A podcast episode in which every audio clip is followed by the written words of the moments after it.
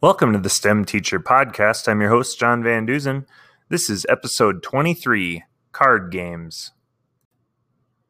In episode 22, we talked about dice games that are fun to do on a rain day. And I thought I would talk about card games that are also fun because if you're stuck inside all day and all you do is one thing, you can get bored. So, we're going to go over 10 different card games that you can play at home on a rain day to help pass the time and do something STEM related. First one, I think everybody probably knows it, is War. War is a fun game. You can play it in different variations depending on how many people you have playing and the age level. You know, the most simplest is you deal the cards about in half and flip a card. Whoever gets the highest card gets to keep them. And if you both deal out the same card, for instance, you both put down an eight, then you have a war. So you lay three cards face down, fourth card face up. Whoever wins that gets the whole stack of eight cards. So war is a fun game to play. You can make I've made it with my kids where we do addition war. You have to lay down two cards and add them.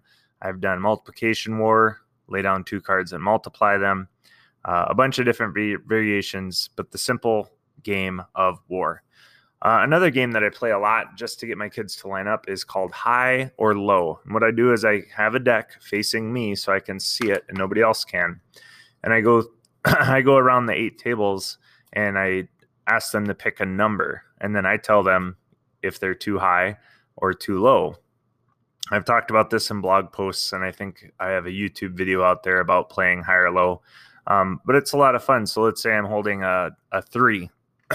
we'll go through, and first person might guess 10, and I'll say you're too high. Next person comes in and says uh, five nope, you're still too high. Next person will come in and say two, nope, you're too low. So it's a process of elimination. And I really like it if you're playing it with multiple people, you have to pay attention to what other people say. So it keeps everybody engaged in trying to figure out what the number is. I've had it multiple times where let's say I'm holding a seven, somebody will say eight, and I'll say, You're too high. And then the very next person will say 10. Now, wait a minute. If seven was, you know, if that was too high, 10 is too high. So high or low is a really fun game. You can play it with just as few as two people. You can play it with, I play it with as many as 30 in my classroom. Another classic is Go Fish. Everybody has played Go Fish, I think, at some point in your life. You can play it with as few as two people, with as many as five or six. You deal out cards. Um, there again, different variations. You can go as few as three or four cards if you're working with little kids, or you can go as high as 10 cards. I know my seven year old wants 10 cards all the time. Um, and two variations of how you get that. You can either do it where you have a pair of two would be a pair, or you can go with four. So in order to lay down the cards you need, for instance, all four aces in order to lay down that pair. Otherwise, you can play it with, you know, if I have a pair of aces, that's a pair. Um, basically, the four aces would give you either one one set or two pair. Another really fun game is Snap. My kids beg to play Snap all the time, and I might have to give that to them. We have another lesson in Dice coming up next week, but maybe the following week we're getting close to the end. Maybe we'll play some Snap.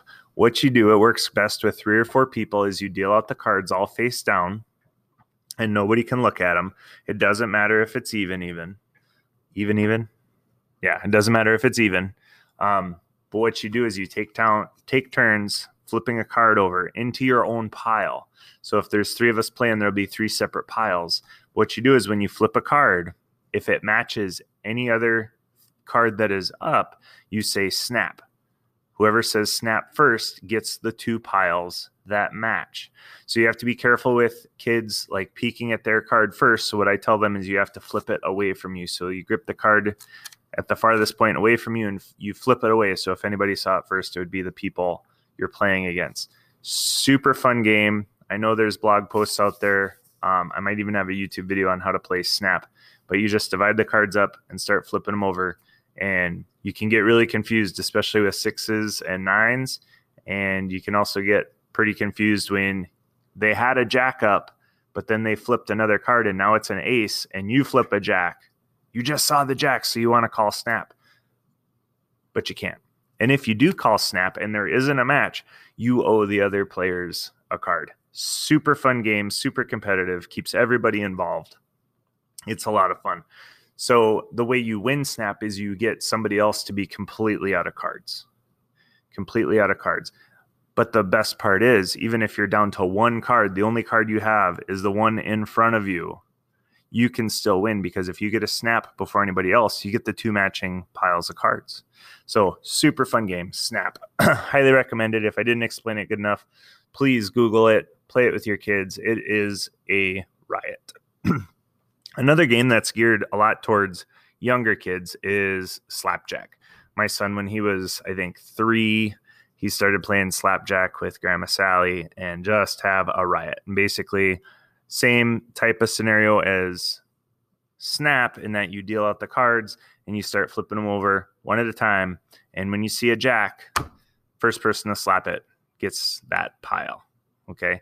Now I've changed up in my room, especially with the pre K. We'll play slapjack and then we'll play slap two, slap seven, slap eight, uh, just to get number recognition out there and mix the game up a little bit. So Slapjack is another one. Spoons. Spoons is the next game. If you have never played Spoons, this is you can play this as adults. I've played this with my adult friends and it is a riot and spoons go flying. It is a hoot. Think of musical chairs combined with a card game. So here's how it works. Everybody's sitting say in a circle and you have if you have 4 people, you have to have three spoons. So you have one less spoon than the number of people. And one person starts. And it's fast and furious. You pick up the card, you look at it. If you want it, you keep it, but you got to pass at least one card out. And what you're trying to do is you're trying to get four of a kind. So let's say I pick up an ace, I pick up an ace, I pick up a three, I pass the three, pick up an eight, pass the eight, pick up a 10, pass the 10, pick up an ace, keep that. Um, you know, and you just keep going as soon as somebody gets four of a kind, they grab a spoon. Now, there's multiple ways you can grab the spoon. You can be super violent about it, reach out there and snag that spoon. I have some friends that are very good and they'll just reach out and just kind of pluck it, just kind of pluck it without even paying attention to anybody else. And whoever doesn't have a spoon, they're knocked out of the game. So you can do multiple rounds. I don't think I want to play that game in my classroom because I could just see fights breaking out. But when I'm at home, it is a super fun game. The game of spoons. Another great game for kids is memory. Now you have to do a little work on the front end with the deck. Um, I wouldn't recommend using the whole deck. It's just a lot of cards.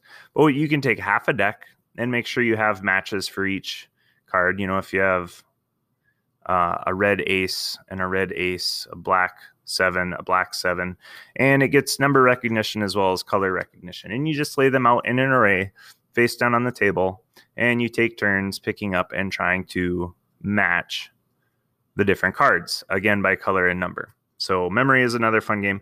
Cribbage, my son, who is seven, when he was six years old, he asked if he could play cribbage. And I knew that he had played on his iPad.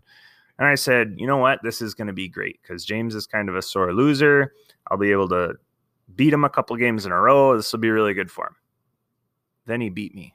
He beat me in cribbage. Um, then my dad said, "Oh, I'll play. I'll play the boy." You know, he beat my dad.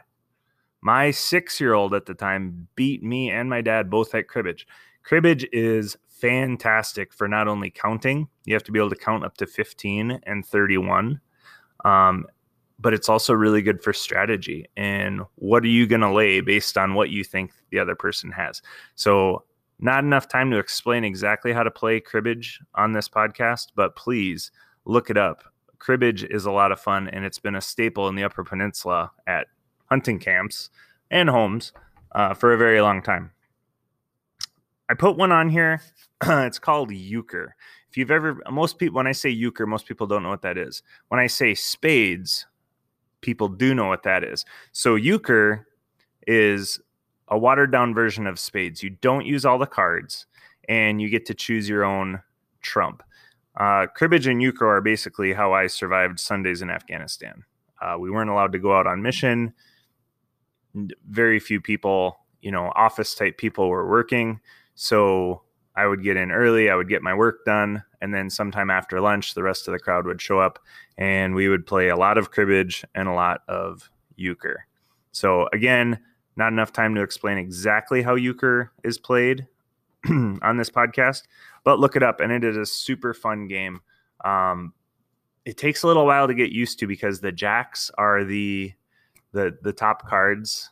Um, you know the the jack of the suit that is Trump is the the uh, and the jack of the opposite suit is the second highest card. So if if hearts is Trump, the jack of hearts is the number one card in the deck. The jack of diamonds is the number two card in the deck.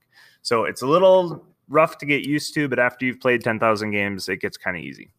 Um, the last one I have here is Old Maid. Now, I have never played Old Maid, but I've heard of it, and I know that a lot of kids like to play it. And what you do is you take, I just looked it up, you take one of the queens out of the deck. So then you have, let's say we took the Queen of Hearts out of the deck. So now you have two black queens and a red queen. And the red queen is now considered the old maid. And you basically go through, you deal the cards out, and you throw down pairs, just like Go Fish. And then what you do is you fan your cards to the player to the left, and they pick a card from your deck. And if they can make a pair, they put it down. And you keep going that way, trying to get pairs. And whoever is left holding the old maid, because she doesn't have a pair, uh, loses. So that sounds kind of like a fun game. Hopefully, you uh, got something out of this podcast. The 10 games we talked about was War, High or Low, Go Fish, Snap, Slapjack, Spoons, one of my personal favorites, Memory, Cribbage, Euchre, and Old Maid. If it's raining out and you're done playing all the dice games, or if you want to split it up, you can play some of these card games. Uh, I hope you enjoyed this podcast. Please subscribe and keep an open mind and try to learn something new every day. You have been listening to the STEM Teacher Podcast, available on Apple Podcast, Pocket Cast, Radio Public, and Anchor. You can also follow John Van Duzen on Twitter at Mr. underscore JVD.